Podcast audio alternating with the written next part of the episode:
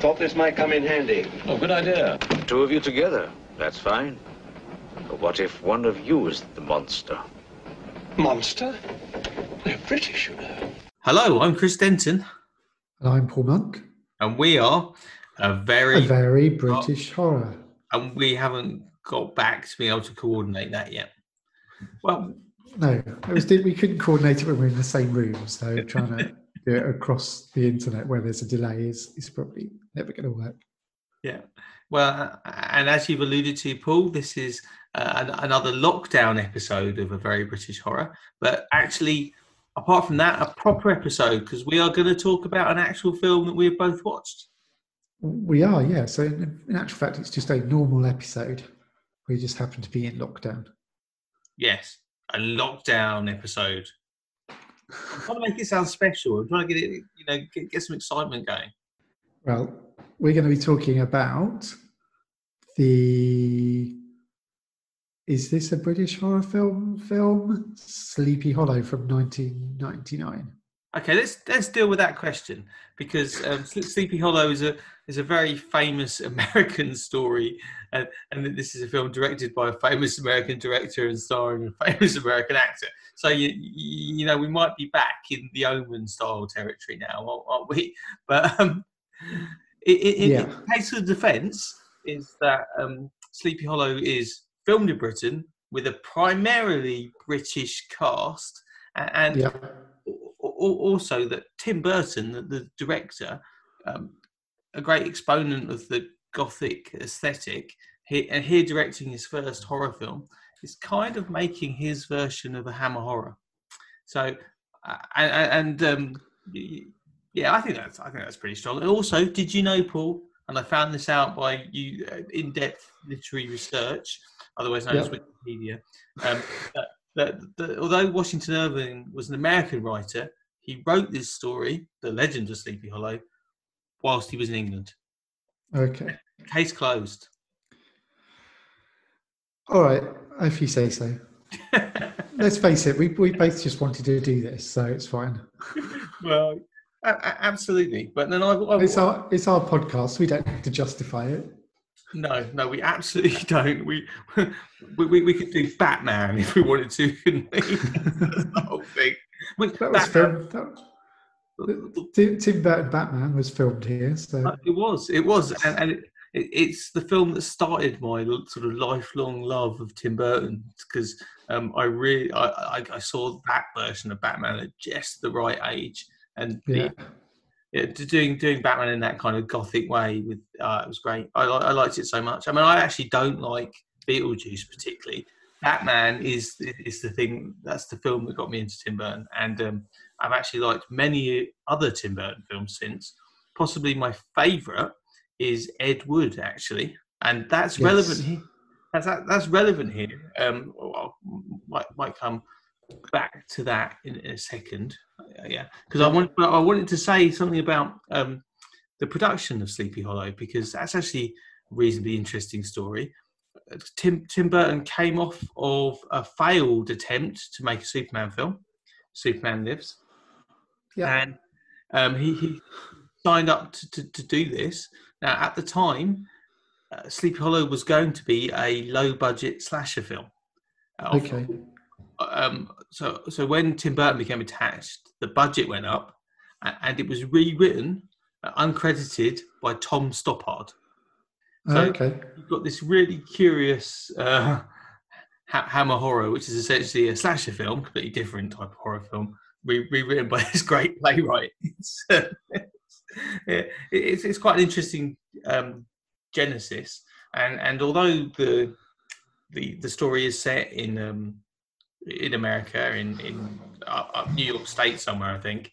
Um, they filmed they filmed it entirely in uh, Leavesden Studios in, in the UK, and, and and so it looks it looks like a Hammer horror film, and of course H- Hammer um, and uh, and imitators um, in, in England they will they always pretended to be in like Eastern Europe or, or Central Europe, didn't they? They, they were very very Yeah. admitted that they were actually in England anyway. So so this is kind of um, this kind of gothic everywhere that that it's filmed in, and and we do also get a couple of um, survivors from the Hammer horror era, era in this film. But actually, I think this is my this is this is my controversial point I want to make, Paul.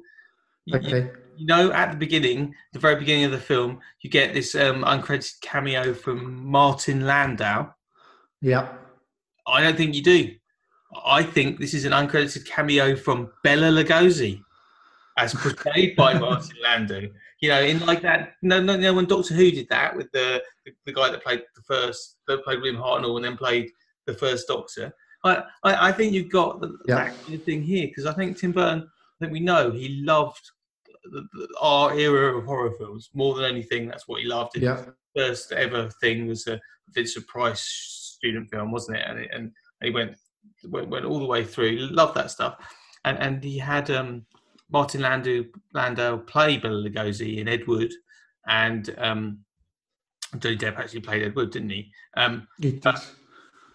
I, I think whereas a Martin Landau cameo, that's quite cool, you know, Space 1999 and Crimes and Misdemeanors. I love, love Martin Landau, but um, but Bela Lugosi, brilliant, absolutely brilliant. So I think that's I think that's who it is. What do you think of that? Okay. I, I, I don't know. I think that's that's quite interesting. I hadn't really thought of it that way. No, that, that uh, it just it just occurred to me, and it probably wouldn't have done had I not seen that Doctor Who where uh, where, where you've got the first Doctor, only it's the guy from Adventure in Space and Time, uh, who's the guy from Harry Potter, whose name I always forget. David Bradley. David Bradley, that's it. Yeah, yeah. Not to be confused with David Burton. Different No. kind of Doctor Who there. Um, so, uh, do you want to come in on that, or should we just start on the? Should we start on the story? Um, we can start on the story. I think I, I, I can't really top um, your whole theory about him being a, a, a Lugosi cameo, really. Well, you know, there's an, there's another potential cameo um, because um, the scarecrow, there's a scarecrow in the scene, the Martin Landau scene. Okay. It, it- it is thought that that scarecrow looks like um, Jack Skellington from Yeah. uh, from Nightmare Before Christmas. I, have written down Jack Skellington Scarecrow. There we go. I wrote Martin Landau on my notes. Again, case closed. We both agree. yeah. I mean, I, I I think there's another um, scarecrow actually a little bit later on that looks even more like Jack Skellington, but I think that's that's the um, the, the, the Jack Skellington from the very beginning of Nightmare Before Christmas, which, by the way, is an amazing film. And although clearly not a British horror, I think we could make a case if we ever wanted to do it because Nightmare Before Christmas. Um, anyway, um, what, what we have is Martin Landau um, actually playing uh, a, character we learn afterwards called Van Garrett. Um, yeah. and the coachman who, who we also see die in this scene is apparently his son, I think. Uh, and, Yeah. and don't see you don't you don't see what's killed them, but you, you know they've come to a horrifying death. Coachman's beheaded, isn't he? And, and yeah. um, and I can't remember if this. I'm not sure if we know that that fate has be, has befallen Van Garrett because we just get the the blood on the scarecrow, don't we? Yeah. Um, then, then, then the the scene. well, I just want to sort of point out at this point, though, that even in that first scene, I, although not super gory or anything, it, it's noticeably more gory than anything else Tim Burton has done to date. Absolutely. well, to that to that point, anyway.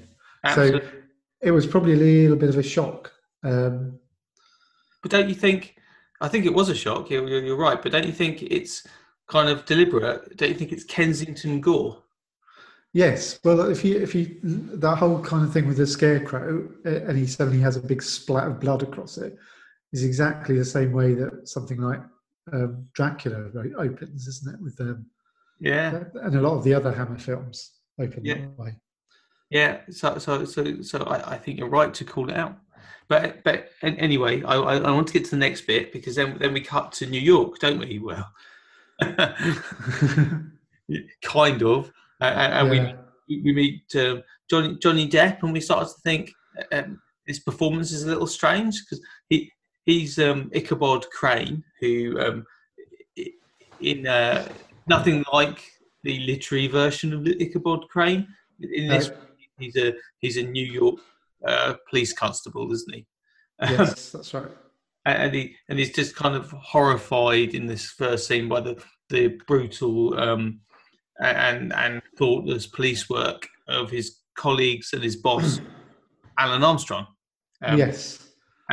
and and then and then we we cut quickly to a trial scene uh, which follows on where where um, Johnny Depp slash Ichabod Crane is protesting again about the um, the lack of scientific method, and um, this time he's protesting to Christopher Lee, who I think is playing Christopher Lee in this. Yeah. Uh, uh, uh, uh, he's credited as the Burgomaster, which is Yeah. another ridiculous um, nod to Hammer, surely, because he's playing a judge. yeah, yeah. um, and, and it's it's New York, so would New York have had a burgomaster? po- pos- Maybe well, unless, unless, unless that was possibly. it. Unless that's that that might have been his name. Right, yeah, that's a good name. Call me Burgo. Yeah, yeah. Yeah, But um, and and, and uh, it's only about 45, 60 seconds of Christopher Lee, but it's really good because am I right? Am I right in thinking that Christopher Lee hadn't really been in very much? you Had a bit of a sort of drought up until that point. you are right. in terms Yeah, of stuff. because this is actually the first in his of his career revival movies. This is obviously the appearance which told agents uh, and and casting directors and film directors that Christopher Lee was still alive and still available because this this was where it began again, and he had that great. Um, Sort of uh, late late career revival that followed with uh, Lord of the Rings a 'cause- couple of years later, and and uh, Well, he would have done after this. I, I, after this, I, I'm sure he would have done um, the BBC version of Gormenghast. That must have been the next thing he did after this. yeah, you're right. I then think would have probably got him the Lord of the Rings gig. Yeah, I, I think I think you're right. That was he was. Um, yes, he was a main role in that. Although I found it unwatchable actually. But he, yeah, Yeah, I didn't get on with that. I really wanted to like it, but there was something about it that was, it was just difficult. Mm. but but Christopher Lee had been in the career doldrums for quite a long time. By by, by the by, by 1999, hadn't he? So um, Yeah, it was great that this kick-started um, kind of a return to the the recognition that that he deserved, and for the rest of his life, he was uh, um, right rightly revered, wasn't he? Um, so, uh, knighted and uh, awarded the um, the BAFTA fellowship, and and, and you know, um, and, and he- uh, was also the biggest box office star in the world in like 2005, wasn't he? Because wasn't that I think there was a year. Think there was, well, maybe maybe it wasn't 2005, maybe it was slightly earlier, but there was a year um, where he had the Star Wars film, a Lord of the Rings film, and Charlie and the Chocolate Factory all out together, which meant he, Yeah. which meant he was he was the the, the, the highest grossing uh, movie star that year, and he was about 85. so it was But- great. It all starts with Sleepy Hollow. It all, it all starts again. but but he he absolutely nails this, doesn't he? Though he really does. It's great. it? It's about it's no more than about five minutes Oh, it's, I think it's or, even or less. something like that. Yeah. But but he totally captivates you in that scene. Yeah. And, And and I have to say, I got kind of little chills just watching that bit. I don't know why. Well, because But he's clearly kind of loving that chance to to to come back.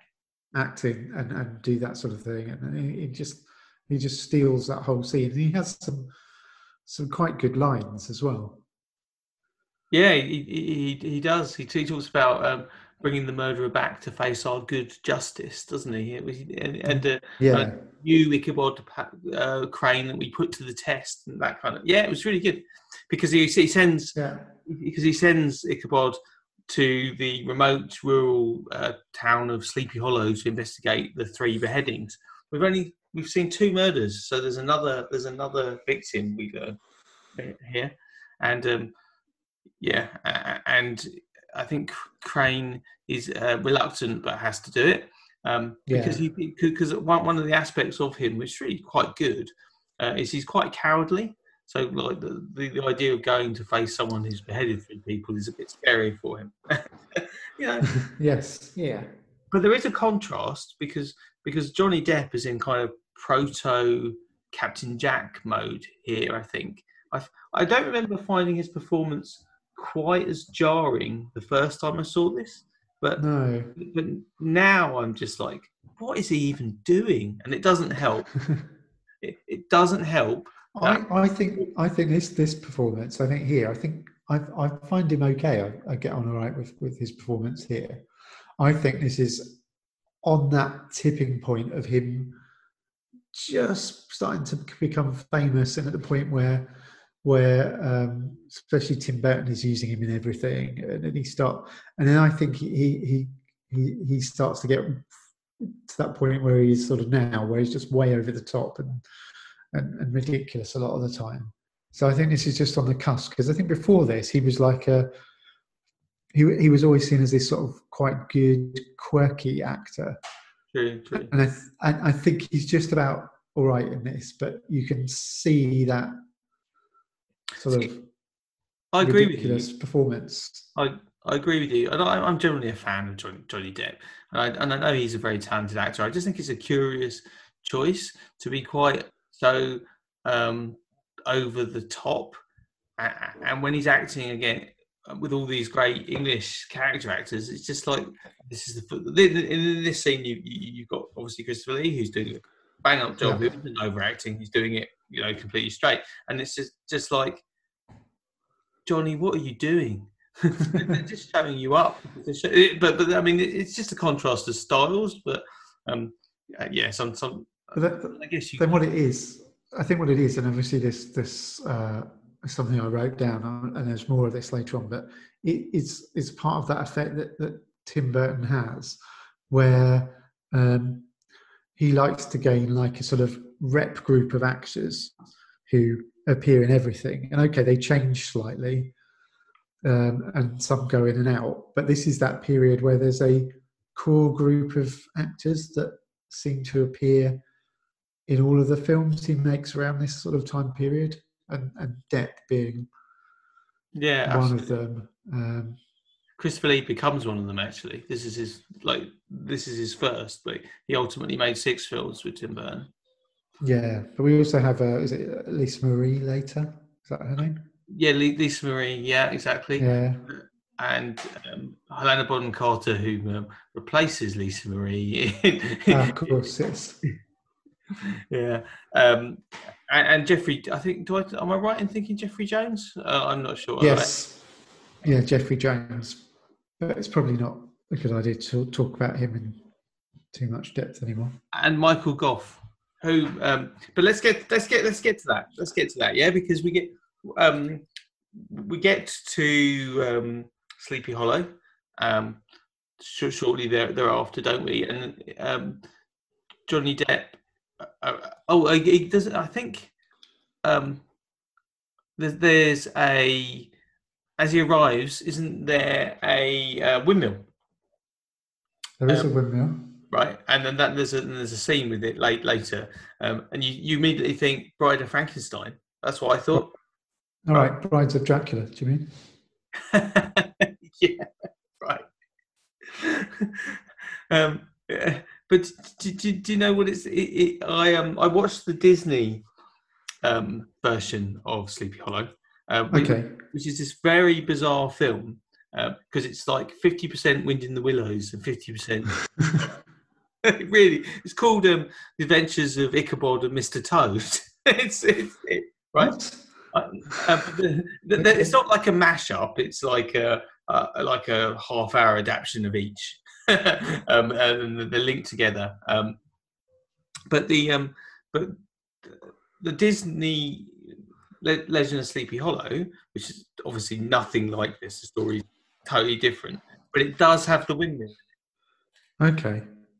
so, I, I, I've I've never read the, the book it's based on, so I've no idea if that windmill is actually in the book. Um, I don't think the windmill is uh, it's certainly not a significant plot point. However, the bridge, um, the, the the bridge, which is also in um, the, the, both films, um, I, I believe that is a significant plot point in, in the book. So that's probably just the bridge in the story. Okay. Um, See, I, I thought was the, that, the that windmill- the bit with the bridge. Sorry, I, I, th- I thought that was um, a. Uh, I thought that was another recurring Tim Burton thing because, yeah, yeah.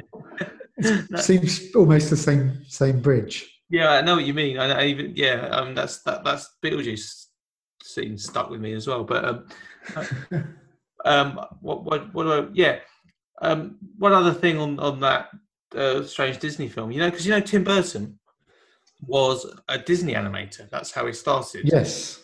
Um, yes. And apparently uh, one of the things that really stuck with him was when his instructor um, produced the original artwork for the Sleepy Hollow adaptation. So, so, Okay. so, so I, I think this is this is subject matter he's revisiting from his formative years, A- and, and he's potentially more influenced by the Disney Sleepy Hollow than you would necessarily think, given the, the complete genre flip. but I thought I, thought I'd mention that because obviously, um, you know, we think we see that windmill and, and we think, okay, that's a you know that's a familiar horror motif, but, but maybe that's not exactly why he did it or the only reason. Yeah. Um. Anyway, we get past the the windmill and um, Johnny Johnny Depp, uh, sorry, Ichabod Crane arrives at a party. Um, it's actually slightly confusing because I think it's an inn, but it's not an inn. Yeah. It's a private party, isn't it? Um, being hosted by the local squire, who is, uh, I believe, Baltus Van Tassel, who is Yeah. played by Michael Gambon. Yeah. And I think we, we, we meet um, his daughter, Katrina, is it? Played by Christina Yeah. Ricci, and also some um, local town luminaries, the the the, uh, the local citizens, um, and we have um, Richard Griffiths as the magistrate, Ian McDiarmid as the doctor, um, Jeffrey Jones as the vicar, and Yeah. Michael Gough as the notary, and and. Mi- uh, Michael Gough, um, uh, who I believe came out of retirement to to, to be in this film. Um, because, Okay. uh, friendship with Tim Burton dating back to Batman. Yeah. Of course, very memorably Alfred. Yes. Um, and um, I believe I know he came out of retirement because Big Finish about the same time wanted him to do the Celestial Toymaker, and he told them no. I'm retired. Okay. Yeah. and I remember, I remember, I remember that as well.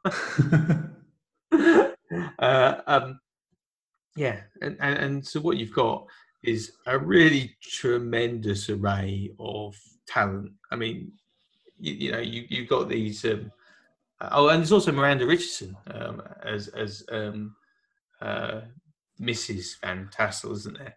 Um, yeah. so, so but, but, but you've got um, you know the cream of, the, of, of British character acting. Um, Miranda Richardson, very fine actor, but then Richard Griffiths, brilliant, and and you know. Yeah. Um, Obviously, Uncle Monty to, to, to me, although I believe the kids would probably go, "Oh, look, it's Uncle Uncle whatever his name is from those guys." I presume Yeah. kids will watch. Um, I, uh, Uncle Dursley, something Dursley, isn't it? yeah. Yeah. Yeah, yeah, yeah. yeah. but um, The, the horrible one. Yeah, yeah, ex- ex- ex- exactly. Um, and Ian McDiarmid, who who is, I mean, now, and I think Rise of Skywalker has, has probably crystallised this forever. Um, he's just Emperor Palpatine, isn't he? Palpatine. He is. Yeah. from uh, Star Wars. But um, this, this, as far as I'm aware, is his only other really significant screen role. I know he he was a very uh, successful the- actor in the theatre, and he memorably played Inspector Morse's nemesis in an episode of Inspector Morse. but Yeah. I, I don't remember too much in the way of screen presence from him. There may be, there may be It's, it's it's quite good in this because he he plays uh, a, a character obviously completely different from Emperor Palpatine. Hmm. It's quite Yeah. good. Yeah, uh, and um, this was the same studio where they filmed The Phantom Menace not that long before, and and he did apparently comment uh, about the the different techniques. So um, he, Tim, Tim Burton very much likes to do old style stuff. So so so it's all full sets and, and, and real special effects and things where, where, where it's Yeah. practical for it to be that. Um, wh- wh- whereas uh, obviously George Lucas was very into green screen even back in the Phantom Menace days, and it much and more so afterwards even where Yeah. Yeah. Star Wars moved to Australia, I think, and and and and, they got rid of you know the Yoda puppet and, and R two D two and just CGI'd it everything, didn't they? But, Yeah. um, yeah. um, but but I, I don't know. um, I I I, I do like um, I do like the way Tim Burton does it. Uh, uh, An interesting, completely irrelevant story. because you, we, we talked about Charlie and the Chocolate Factory. We discussed it. We mentioned it. Uh, I think again um, uh, uh, earlier this evening. Um, but but there's a scene in Charlie and the Chocolate Factory where um, there there are like hundreds and hundreds of squirrels, and they're all like uh, opening nuts and sorting the good nuts from the bad Yeah. The Veruca Salt scene, right? Yeah. And I, read something saying, yeah, oh yeah, yeah, we we trained we trained hundreds of squirrels from birth in order to do that, and I'm just thinking, why did you do that? why don't you just like CGI them? Because it was still it was, it, it was it was late enough that they could have just CGI'd it. But no, we're going to train those squirrels, and then I think, okay, maybe there is a drawback to this traditional way of filmmaking. I mean, there's definitely CGI in this. Yeah, yeah, I think that's right. The CGI in China Chocolate Factory, but I think I think they uh, um, it's how it's how you mix it, isn't it? With the with the, um, the, the, the live action. I think what they do, I think what he, he's trying to do is use CGI in a way that um, is, is where practical effects can't be done, Yeah, so, and when it would look bad with practical effects. yeah, I think that's right. Uh, um, and that's the way, probably the, the best way to use it. Yeah, you know. um, and actually, it hasn't like dated at all, has it? The appearance of this this film, particularly, is really really, nice as you'd expect. Uh, uh, well, no, because because it's because the film was made to look dated, if that makes sense. So it's sort Well, of yeah, it, it's made to look a certain way, so it, it's going to be difficult for it to date. There is Well- there is one bit that I think is quite bad of CGI type bits. You probably know the bit I'm going to mention. We haven't really got to it yet, but Oh, well, I, I, can't work that out. I'll see. I'll see if I can. I'll, I'll see if I can okay. uh, f- predict it before we get there. Um, okay. Um, so any, anyway, um, uh, they, Oh, they, just with this Eden's bit, by the way. Did, uh, what I because again, this is like I think it deviates from from the book a bit in in the sense of it. This is clearly trying to mesh um, who done it with with a ghost story, um, and I think it does it rather well, even though it seems like it's not going to do it that well to begin with. But this is very much that whole kind of uh, classic sort of Poirot or something where where you're kind of at the very start where they, they meet everyone who's likely to be a suspect. And I quite like that. I think that's absolutely right, and it is not the story of, the book at all. But No. basically, as I understand it, from, from my good friends at the Walt Disney Company, um, the the Legend of Sleepy Hollow, Ichabod Crane is a teacher who is back for the affections of um, Katerina Van Tassel um, with, with a guy called Brom, um, who who is um, the, like the, the, the local um, strongman slash bully. Um, but basically, um, i i in the end, um, Crane disappears uh, after an encounter with the headless horseman that um, that, that Brom I think has told him about, and and it's heavily well, it's completely ambiguous as to as to why Crane's disappeared, as to whether whether he was been spirited off by the headless horseman, whether he's just gone because he's really scared of, of this Yeah, tall tale, or whether Brom has in fact just murdered him.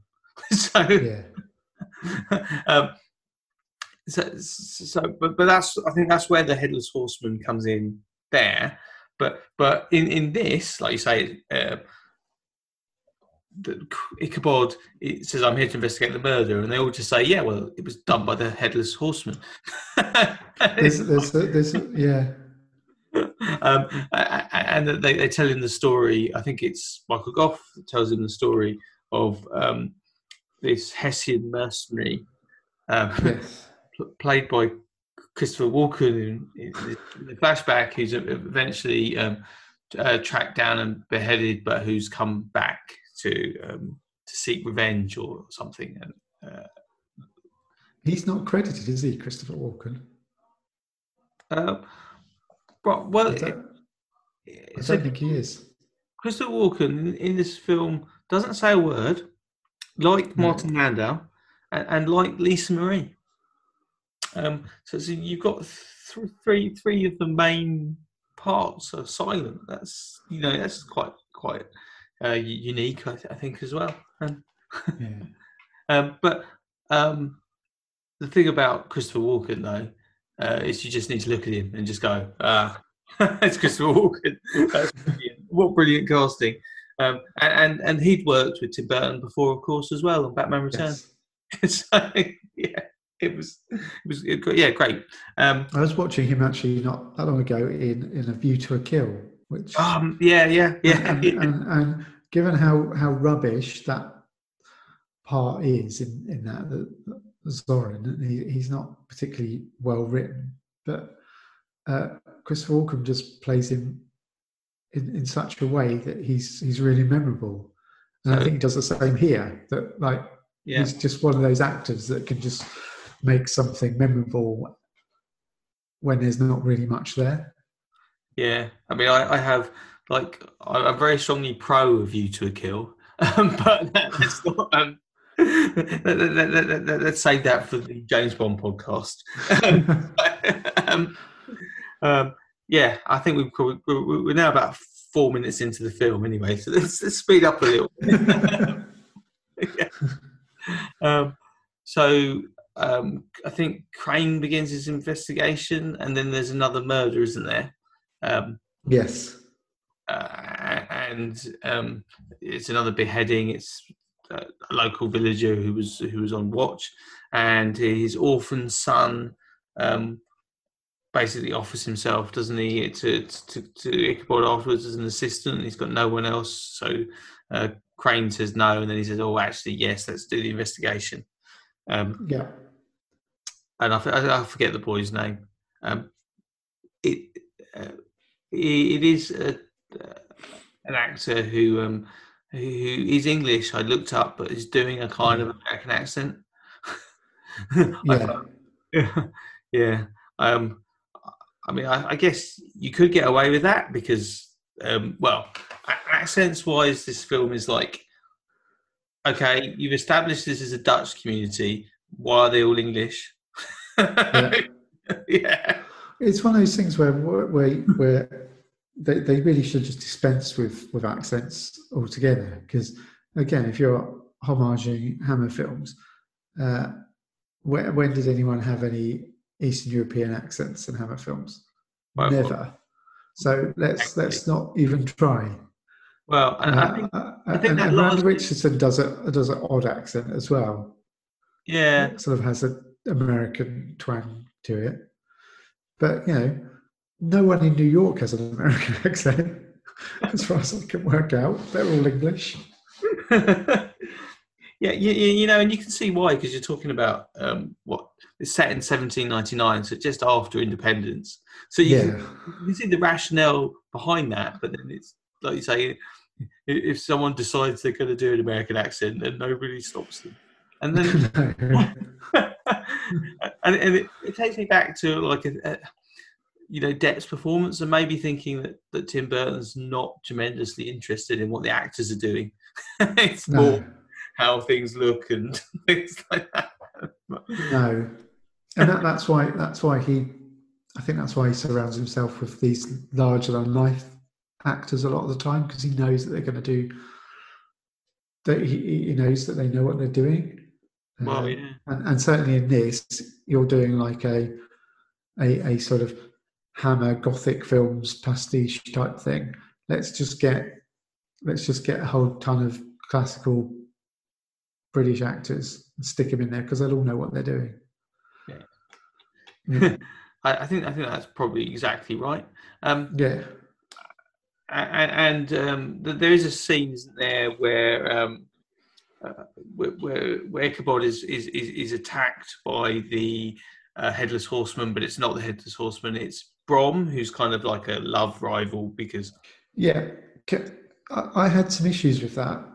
In that, that scene seems entirely pointless because Ah. it's immediately forgotten about I can afterwards. explain. I can I can explain. I think this is a nod towards the actual story, um, because it, as I, as I mentioned, Brom's actually the other main character in in, the, the, the the story, the Legend of Sleepy Hollow, uh, and and even though here played by Casper Van Dien, he, he's kind of a small part really. Um, Yeah, but but obviously I, I- I said about um, the, the the theory that it's Brom dressed up as the headless horseman um, at the end of the original story, but also that thing where he throws the pumpkin head at um, at Ichabod. That is Yeah. in fact the, the the moment from the original story in which um, tips Ichabod over the over the edge. okay. Yeah, So, so basically, it's a nod to the original story, but actually, Yeah. in terms of this film, it doesn't really make that much sense. I don't think no, you're right. It's just kind of because it's not really no, followed that- up on. Br- Brom's not that nice, and uh, um, No. the And, and the next time, cowardly. And the next time we see see um, him anyway, he, he's he just gets uh, it's well jumping ahead slightly. He he just gets cut up. He does that. He does that at, So at the bridge.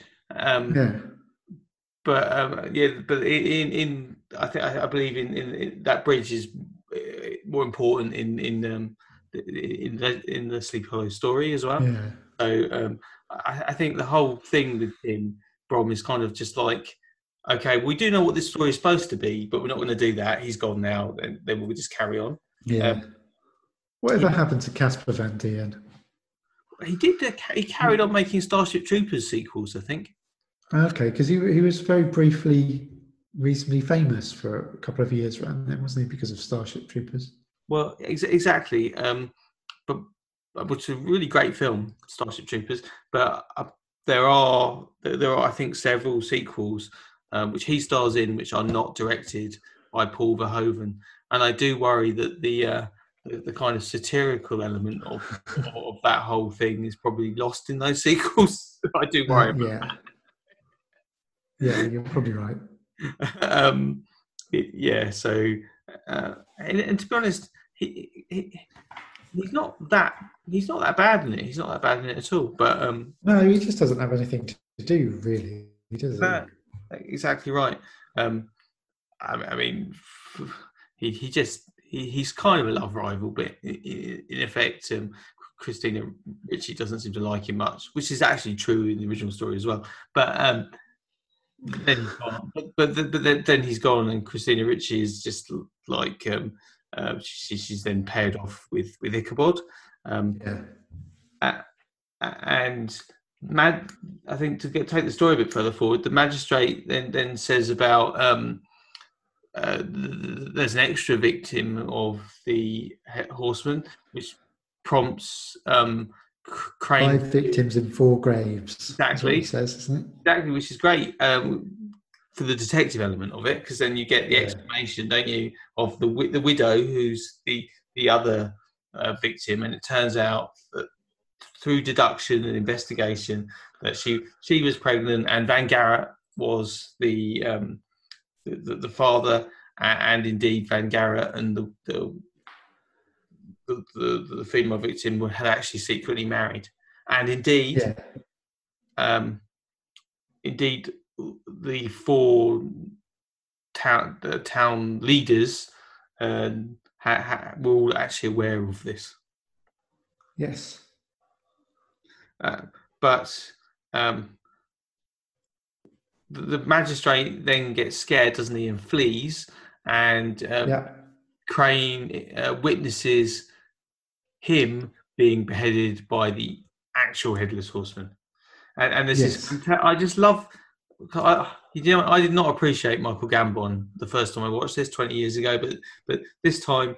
When, Yeah. when- when- afterwards, when, when, Crane's absolutely shocked and he's like, "It was the headless horseman." I love this scene. And Michael Gambon says, "I told you." Yes, I right, he told you. I love that scene. it's just such amazing delivery. it's just, Yeah. yeah, yeah. Um, uh, and of course, that kind of ruins Ichabod Crane's kind of um, self-image as, as, as a detective because he can't investigate this. He's not a paranormal Yeah. investigator. Um, so he's kind of um, disheartened and, and on the verge of fleeing, isn't he? Yes. Yeah. yeah. Um, just as a quick side note, I, I, one thing I really love about this is that um, whenever there's the beheadings, and this is just a silly little small detail, when their heads come off and go bouncing around the place, they still look like the actor that that has been beheaded. They do. Yes. Um, and I don't know if there was some, if that was a use of CG in some way, but um, so often in these sort of things, the the when that happens, the, the actual head looks more fake than it than it should, and it, I think their heads actually all look really, really well, really, really close to the the actor that they they that, that's been portraying them. Yes, yeah, no, no, you're absolutely right. I, I kind of suspect, given what we said earlier, that they're, they're probably real because there's a way of, well, not real as in they beheaded the actors, but re- real yeah, that's taking the attention to detail too far. the, the, the, the, you take a like a, a head cast, don't you, and then and then and then the, the makeup and the hair and the eyes and stuff added.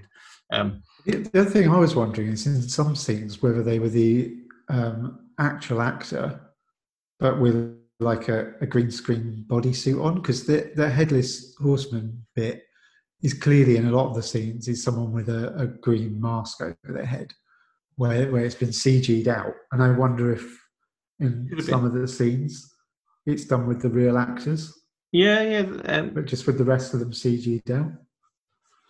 I don't know. This is what I mean. This Oh, is what well I mean done. about the the use of CG being, um, you know, good good in this. It's so well, well done. You can't really tell which is the, the which is how, how it should be. Um, one quick remark though, uh, it's not just anyone with a green mask on. It's Ray Park. Of course, yes. yeah, it's um, Darth Maul.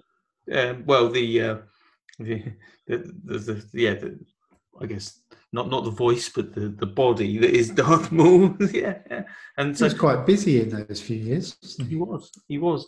But um, as an expert sword fighter, um, he was he was perfect for this, and so you, you get Yeah. some, you, you get some um, decent, um, reasonably decent action action scenes.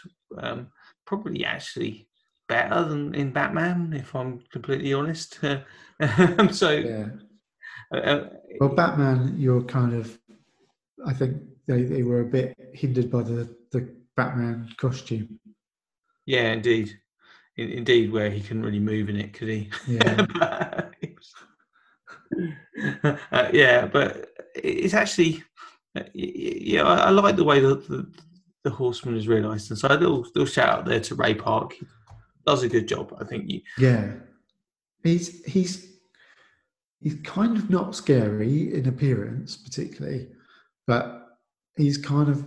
I, I like the way that it move. He moves really quickly, and is is just just unstoppable in terms of like cutting people up. Yeah, absolutely. That, that makes him that makes him a little more kind of the Terminator. scary from that point of view, rather than scary in a supernatural way. No, I, th- I think that's right. Because the problem with the idea of the, the headless ghost is it's such a cliche, probably in effect because of Sleepy Hollow, that um, Yeah. Well, the headless horseman became one of those sort of horror trope things, didn't it? Ghost, sort of typical ghosts. and then it loses its effect. Uh, then you kind of, it's more suited to like nearly headless Nick from that. Uh, from, from from Harry Potter, uh, so it's John Cleese doing it. You know, um, it's, it's rather than um, r- r- yeah, rather rather than an actual full blooded horror film. But you know, I think they work around it. Yeah. Work around it well. I was just thinking of a recent example of a sort of headless ghost trope was in the sitcom Ghosts, which I don't know if you watched. Yeah, I did watch. I did watch. Um, but that is a joke they get bored of very quickly, and that Yeah, that, that disappears for most of the series. yeah, yeah. Um, I think Sleepy Hollow does it better. Um, oh, um, one of the, I think we get to the set, piece, don't we? Because um, uh, Ichabod then realizes, um, I can't exactly remember how he realizes. There's a visit to the witch in the western woods, isn't there? Um, yeah, I, they, Oh, didn't catch that, Paul. Oh no, Paul, have you gone?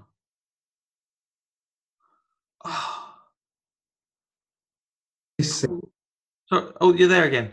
I thought that was quite well acted. Well done. I'll have to stop you. Hello, Uh, Yeah, hello. You- can you hear me? Oh, this is going to be bad. Why? What's happened? Oh no, so we just had a we just had an interruption because we, we we're doing so well, and now people are going to have to hear our technical issues. But there we go. That was. I'm sorry. right. could we back up to the last point you were making, please? So, where we, we were talking about going into the, the to visit the witch and where Ichabod goes to the the cave. There's there's a bit I really liked where well I love this whole scene. There's a the great bit where he's edging towards the the cave entrance and very slowly he moves the kid round in front of him He does. so the kid is the first one to go in. Almost like a bit of a shield which Yeah. I like, and I love the fact that, that he's actually not very brave. Um, I do too. but it does end up being quite brave, to be fair, even even though he he is a bit of a coward. Well, But the, a little bit. witch, go on.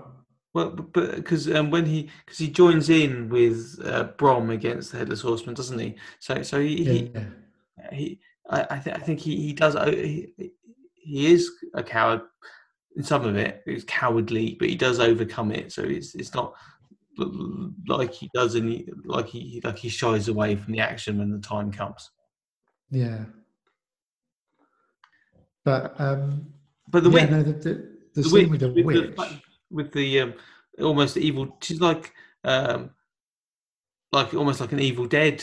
Uh, when, when, when, um, not not normally, but she takes some potion to tell him some things, and that turns her into to, to more or less a dead. Well, well, this is um, Miranda Richardson again, isn't it? Uh, yes, playing her. Yes. And, and and I think if you know Miranda Richardson, you can recognise it's her. But I don't know you necessarily are meant to know it's her. I think you're not. It, really. But she she does that she does it brilliantly, and it's a mixture of like the weird movements and the sudden snappy, like you said, yes, Evil Dead, very much like that. That sudden kind of jerky, sudden lurch forward moments. Yeah. And I, I found that genuinely creepy, except where her face comes out. And this is where the really bad CG bits are. When when I think it's a bit where her eyes pop out or something or something or something like that. And it, I, that kind of was a bit rubbish. yeah. But otherwise, that, otherwise that bit is the creepiest bit of the film. no, okay, I agree. Agree with you. um, yeah. Um, but but she says about the tree, doesn't she? They investigate. Yeah. Yeah, and but but the reason that he's still investigating is is because he thinks there's a human um, being who's controlling the horseman. Well, there's a connection, is that he works out there's a connection between the, the people that have been killed. So therefore, it, it can't just be like a random, he's sort of like a, a random killing from that horseman. Yeah. So, so and then that, that takes us on to um, locating where the horseman comes from, which is the that dead. What's that called? Is it the tree of death or something? It's called that. I can't remember. It's something like that. Yeah. Um, but, but, the, but the tree is the portal between hell and and um, and and, and and, and that, that's where the, the horseman was buried, and, and they find that he's missing his head, and figure out Yeah. whoever's got the head is probably controlling the horseman. There's another really good uh, little jump scare with where the, the they they open up a bit of the tree and all the heads kind of roll out. Um, that was quite and um, Ichabod gets little jump scare and quite creepy. Ichabod gets covered in blood as well, doesn't he? Because the the, the Yeah, yeah. bleed, and and and um, he's been covered in blood when he did the autopsy as well. So Yeah. completely, by the way, inaccurate. Well, yes, because yeah, it doesn't go anywhere if you cut a dead body open. yeah, um, but uh, so so so so we've seen a, another couple of instances of that Kensington gore. yeah. Yeah, yeah, um, yeah. So, um, and I think then seemingly the horseman goes after uh, Mrs. Van Tassel, Miranda Richardson, and everyone kind of um, there, there's a town meeting, isn't there, in in, in the, the church where Van Tassel, um, who's seen who's seen his wife um, attacked by the horseman, is terrified, and and um, uh, there's a falling out between the priest and the doctor, and they uh, and Van Tassel and, and the priest and doctor end up dead, and then the horseman comes after them, but he can't get into the church. But Van Tassel stupidly goes up uh, in front of a window, and the horseman kind of drags him out, like, hooks him, drags him yeah. Fishing. Yeah, yeah. Wh- wh- Which, is- which, is- which is like that. I mean, that's kind of the uh, ultimate expression of his kind of like relentless. He's the Terminator. If he, if Yeah, yeah, God is marked, he's going to get you. Kind of. yeah, yeah. Exactly. Um, yes, um, and and um, and Ichabod wrongly suspects that Katrina is controlling the horseman because he, she's been found um, um, creating what like an evil eye, uh, seemingly an evil eye. Um, so, so Yeah. Just need to just quickly say that. Um, obviously, yeah. He, that, that he, I think he initially suspected Miranda Richardson's character because he oversees some naughty shenanigans with her, and she's she's does some ritual where she cuts her hand. yeah, But then there's but then there is a body, and and but then she's apparently supposedly killed when by the horseman on the way to the church, and later on there is a body that that is pretending to that they think is her. So Yeah. therefore, that's why he thinks it's Katerina. Yeah. Uh, Um, but um, as he's leaving the, the, the town, having completely fallen out with her, but not um, not wanting presumably to arrest and hang her, um, he reads the book that she's given him about witchcraft, and and he, he realizes that the, the sign it wasn't evil eye at all. It's a, it's a protection of loved ones. Yeah, uh, uh, and um, um, then um, he, he gets his coach turned round, but but meanwhile, Katerina has been um, um, abducted by her stepmother, who's still alive, and uh, is in fact the an evil witch, Richardson. yeah. It's, the evil It goes. stepmother is a witch, and uh, that's vaguely familiar, isn't it? Yeah, I was thinking it goes a bit Disney. it does. It does. But but, then uh, we we've had um, there's quite a lot of witchcraft in it, and you get you get good and bad. So that's a bit even Yeah. was. yeah, yeah. Um, But this this next, the, the the sort of end bit with the, the the coach and the various chase chases and that is, is kind of it's like a proper sort of action, almost Indiana Jones esque yeah, but uh, bit. but, but before that, but, but before that is the um, it's that starts out in the windmill, doesn't it? Which of course, Yeah, yeah, yeah, of course. and, and then you get the the, the coach um, the, the, the, the coach chase part of it, um, which, which I, I I always remember the the um, opening scene of Dracula AD 1972. For me, that's that's coach based Yeah. action. but Yeah, so so so I was I was kind of reminded of that from a kind of Hammer that's true. perspective. But but to be honest, it is done a bit better than Hammer could could afford to do. um, and, and you know, it, it all it all ends, doesn't it, with um, um, the, the good guys retrieving the horseman's head and returning it to him, and, and he, he he therefore stops his plan to kill Katrina, but instead uh, drags the stepmother down to hell, and uh, and it's all over. It all ends happily. yeah, Katerina and the boy, uh, they go back to New York, but sadly they, they don't meet Christopher Lee again to tell them, well done, you succeeded, which is how I would have ended it. yes, yeah, And, and that, that, that, and obviously that, that's the, the end of the film, and it's like really, really just good fun. It's just, just yeah. lots of fun. Uh, it's not really like a Hammer film because it's a slasher film written by Tom Stoppard, but um, but It, yeah, but it's, so it's so in tune with Tim, Tim, Tim Burton's um, c- c- whole, whole thing of what he does that it's just it's, it's just a, a really good expression of what a Tim Burton film is, I, think Yeah, yeah. I mean, although although it's very, um, it's clearly a homage to all of those different types of films, the Hammer ones, and, and a bit to the a, AIP films as well. I think it's, I think it's, um, I, I think it's much, yeah. It, it's hard to get away from it being a Tim Burton film. I think it doesn't really kind of replicate any of those film styles other than sort of Which is the way- superficially, really. yeah, it's the way to do it. I think. I mean, he, he he's too big a talent to just do a pastiche, isn't he? So no, but but I, I like I like I, I, I I like I like the way it's come come across. I actually maybe even enjoyed it because I haven't watched it for years, and I think I've enjoyed it the most having just rewatched it because you know yeah, likewise. I, I don't think I've seen it. I don't think I've seen it since I originally saw it at the cinema. To be fair, maybe I had it on video. I can't remember. It's been a long time, and actually, um, I, I it, it's it's obvious by my notes that there's a great big section of the film where I didn't write anything down because I was just enjoying it. No that's oh, hang on, I better write some things down about this. That's the best way.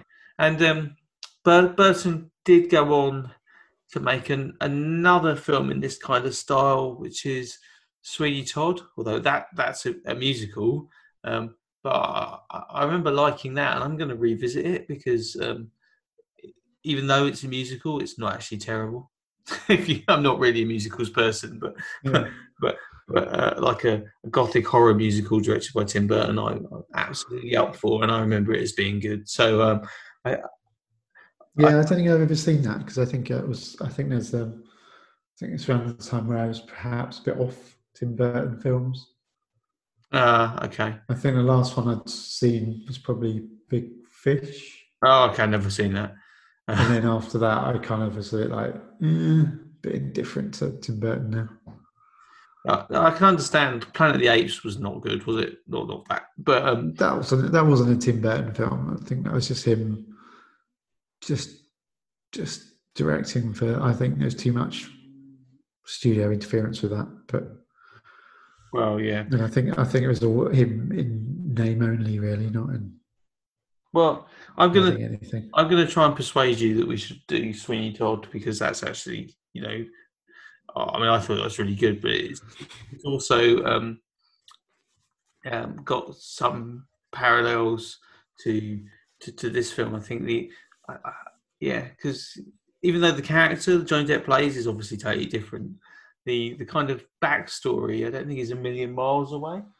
Um, we did, we didn't talk about um, Ichabod Crane's backstory, uh, but he um uh, he, he he works out by by these reawakened memories that his mother was actually a witch, a, like a good witch who was um, um, imprisoned in an Iron Maiden by his uh, religious extremist father, yes, yeah, and uh, yeah, uh, which is fairly fairly horrible. But also, I think why people sometimes list Mask of Satan as an influence on this film.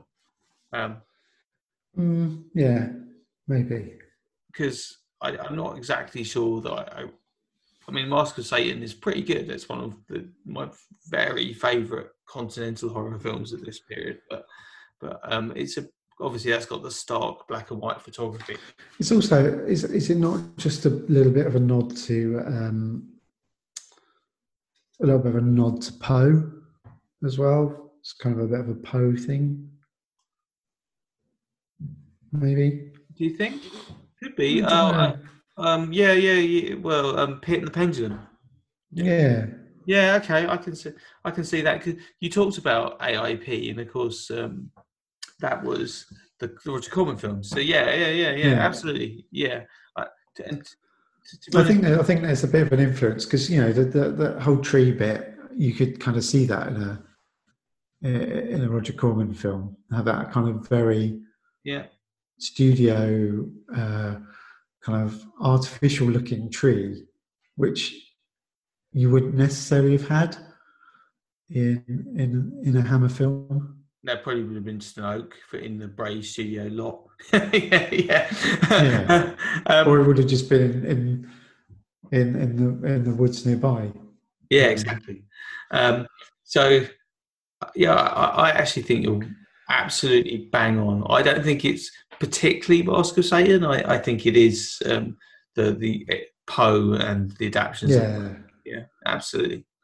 I, I, the other thing about this film, I, I, I wondered if there's like a uh, nod to Lovecraft in in this film. Maybe because I quite like all of his stuff that I kind of see nods to him everywhere. But I want to know just how many times did Ichabod Crane and various other characters in this faint? Uh, yeah, yeah, I okay. was thinking, is that a nod to Lovecraft? Because people in Lovecraft stories faint all the time. I'm gonna It's a lot. I'm gonna reckon be. it's what five or six times he faints in this. He does. I'm not sure I saw that directly as a homage to Lovecraft. Maybe Uh, just me then. Well, um, the, no. The only thing is that um, maybe there, there is kind of a. Um, but this is a stretch. But I'm going to go with this. Ichabod Crane a little bit like Randolph Carter, a little bit, like like, like ma- ma- 'cause Um, is that kind of paranormal paranormal investigator. Um, I'm going to say no. That is no. not that is not from Washington Irving, but that's No. kind of like uh, what what you get with Lovecraft. But I don't think it's I, I don't think it's very overt. No, I think Ich- Ichabod Crane's more more um, yeah Poirot and those kind of things, isn't it? He's more Agatha Christie. Yeah, I'm a, And and, Absolutely. and uh, yeah, yeah, but you know maybe next. he's it's, it's not he. That's not a Lovecraft thing. I don't think. no, The no. fainting is though. Fainting is just like a like it's a it's it's a, it's a trope, isn't it? It's not Lovecraft. Well, I don't know. I think I think in this he faints quite a lot, but actually, again, I quite like that because because you know no one can accuse this of being like real life, but generally in real life, you would faint in various circumstances that he uh, comes across. Um, So I, I can genuinely say I've never fainted at the sight of a headless horseman. how many headless horsemen have you seen? Less than one. Uh, yeah, so can't really speak from experience, can you? You got me there, Paul. you got me there. I think I think we would I think we'd say case closed. Although well, I'm not sure the right verdicts, but anyway. okay. um, you know, I think we could bring this to an end now. I think we can. I, I, I think it's been good to be back, and um, I'm going to work on.